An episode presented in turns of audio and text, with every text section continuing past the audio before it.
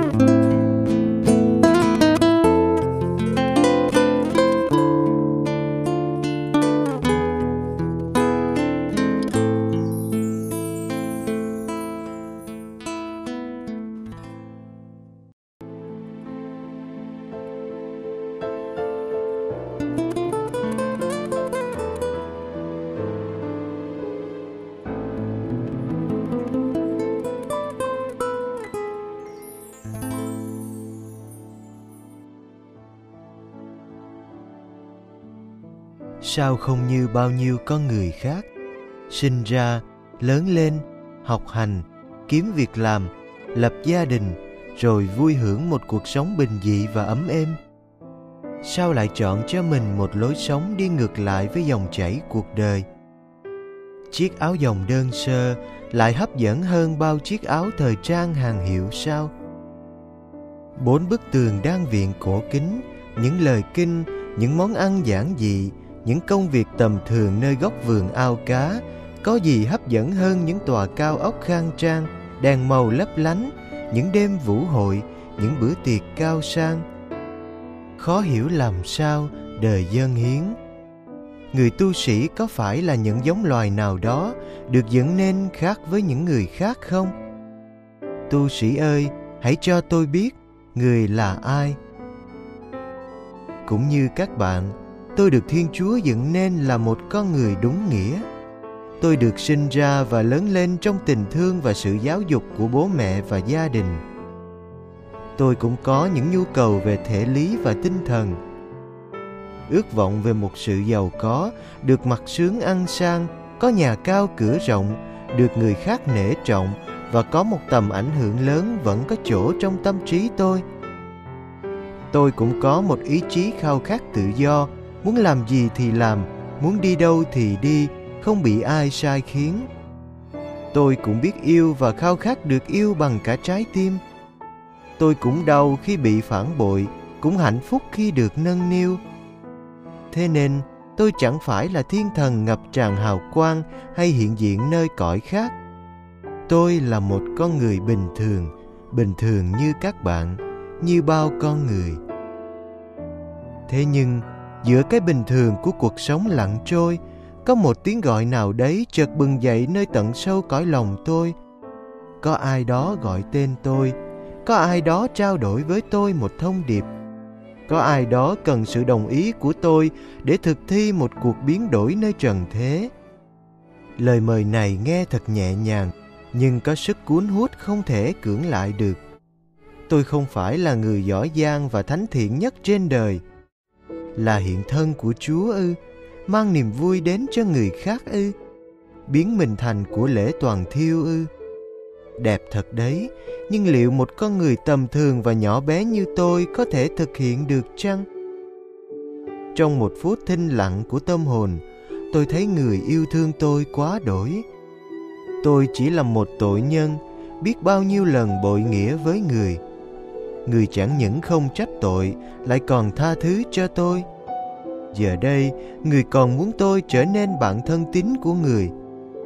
Chính vì cảm nghiệm được tình yêu thương ấy của người mà tôi đã nhẹ nhàng gật đầu và mỉm cười đồng ý. Chẳng phải vì điều gì nơi tôi, nhưng là vì tình yêu vô bờ bến người dành cho tôi mà cả con người tôi được biến đổi và thánh hóa. Từ lúc tôi chọn người tôi thấy cái nghèo thật đẹp biết bao. Cái nghèo khiến tôi được bình an vì tôi không phải lo sợ mất mát điều gì cả. Cái nghèo giúp tôi được thanh thản vì tôi không cần phải mệt mỏi tranh đấu để sở hữu và nắm giữ thật nhiều bạc tiền trong tay. Cái nghèo mang đến cho tôi tự do vì tôi sử dụng nó để giúp ích cho mình và cho người khác, chứ không phải bị nó lèo lái và điều khiển mình. Cái nghèo giúp tôi phải tín thác vào chúa hơn. Cái nghèo cũng trở nên giá trị vì nó giúp tôi có thể đến với những con người thấp bé khác trong xã hội. Tôi không sợ bị dơ chiếc áo đẹp hay sợ bị hỏng làn da trơn. Tôi sống khó nghèo không phải vì tôi chê bạc tiền nhưng là vì lối sống ấy giúp tôi trở nên giống Đức Kitô nghèo khó, đấng thật sự giàu có nhưng đã sẵn sàng từ bỏ hết mọi sự vì tôi. Từ lúc tôi bước theo người, tôi thấy con tim mình cũng nhẹ nhàng thanh thoát. Không phải là tôi không còn biết yêu nữa, cũng không phải là trái tim tôi thôi rung động trước người khác nữa. Càng không phải những ham muốn nhục thể trong tôi không còn nhưng là vì tôi cảm nghiệm được một tình yêu khác loại và thiêng liêng hơn. Tôi chẳng những không hết yêu mà còn yêu nhiều hơn nữa yêu đậm đà hơn nữa. Chỉ có điều đây không phải là một tình yêu chiếm giữ, không phải là kiểu tình yêu dành riêng cho một người. Tôi giữ mình được thanh khiết như một dấu chỉ của thiên đàng. Tôi không là sở hữu của ai để bất kỳ ai cũng có thể đến với tôi. Tôi trói buộc mình với đức khiết tịnh, chính là vì để tôi được tự do mà ra đi thực thi sứ mạng cứu thế của chúa.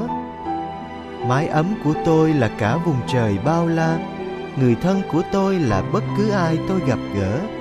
Quê hương của tôi là nơi đâu tôi đặt chân đến. Biên giới gia đình tôi là khoảng không gian vô hạn trên cõi đời này. Từ khi tôi gắn kết với người, tôi thấy trọn vẹn con người tôi đã được người chiếm hữu. Ý chí, trí khôn, tự do, ước muốn, mọi sự của tôi giờ đây dường như không còn là của tôi nữa chính người đã sống trong tôi bằng ân sủng thần thiên của người. Tôi sẽ làm gì? Tôi muốn làm gì? Tôi cần làm gì? Tất cả đều không quan trọng cho bằng chúa muốn tôi làm gì. Tôi biết chúa cao cả hơn tôi, nên tôi gạt bỏ ý mình đi để tuân hành ý chúa. Tôi làm thế không phải vì tôi nhu nhược hay không có chính kiến của riêng mình, nhưng là vì tôi tin chúa thể hiện ý của ngài qua người mà chúa đã cắt đặt làm vị hướng dẫn cho tôi sống đời sống vân phục tôi không chối bỏ khả năng lý trí và phán đoán của mình nhưng tôi sử dụng chúng để cùng với vị bề trên tìm ý chúa và để ý Chúa định hướng cho lối sống và sứ mạng của chính tôi hơn. Người tu sĩ đích thực là người được Chúa Giêsu chiếm hữu và cũng giống như Giêsu, họ không đến để được người ta tung hô, chiều chuộng và dành cho những điều tiện nghi nhất. Họ chọn chỗ rốt hết, họ dành phần hơn cho người khác. Họ hài lòng với những gì được cho. Khi tôi tự giới thiệu với người khác rằng tôi là một tu sĩ thì không phải là tôi bảo họ hãy nể trọng tôi nhưng là tôi đang muốn nói với họ rằng giả như phải có người chịu thiệt thòi hy sinh thì tôi sẽ là người gánh lấy những điều đó bởi lẽ tôi không chọn đời tu để tìm kiếm giàu sang hay vinh hoa phú quý. Nhưng tôi trở thành tu sĩ là vì tôi muốn mình mỗi ngày một nên giống Đức Giêsu hơn. Giêsu chính là khuôn mẫu cuộc đời tôi, hiền lành và khiêm nhường khó nghèo khiết trinh vân phục. Lúc nào cũng quên mình vì người khác là ngọn đèn cháy rực ngọn lửa tình yêu chỉ mong sao cho danh cha được cả sáng đó là hình ảnh người tu sĩ mà Đức Giêsu đã vạch ra và chúng tôi đang cố gắng để vươn đến điều này. Xin hãy tha thứ cho những sai lỗi của chúng tôi và cầu nguyện cho chúng tôi, các bạn nhé.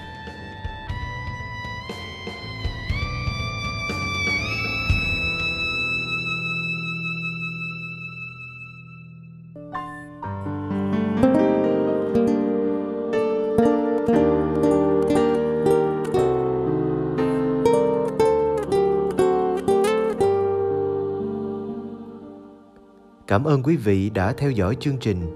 Kính chúc quý vị một đêm an lành trong vòng tay yêu thương của Chúa Giêsu và mẹ Maria.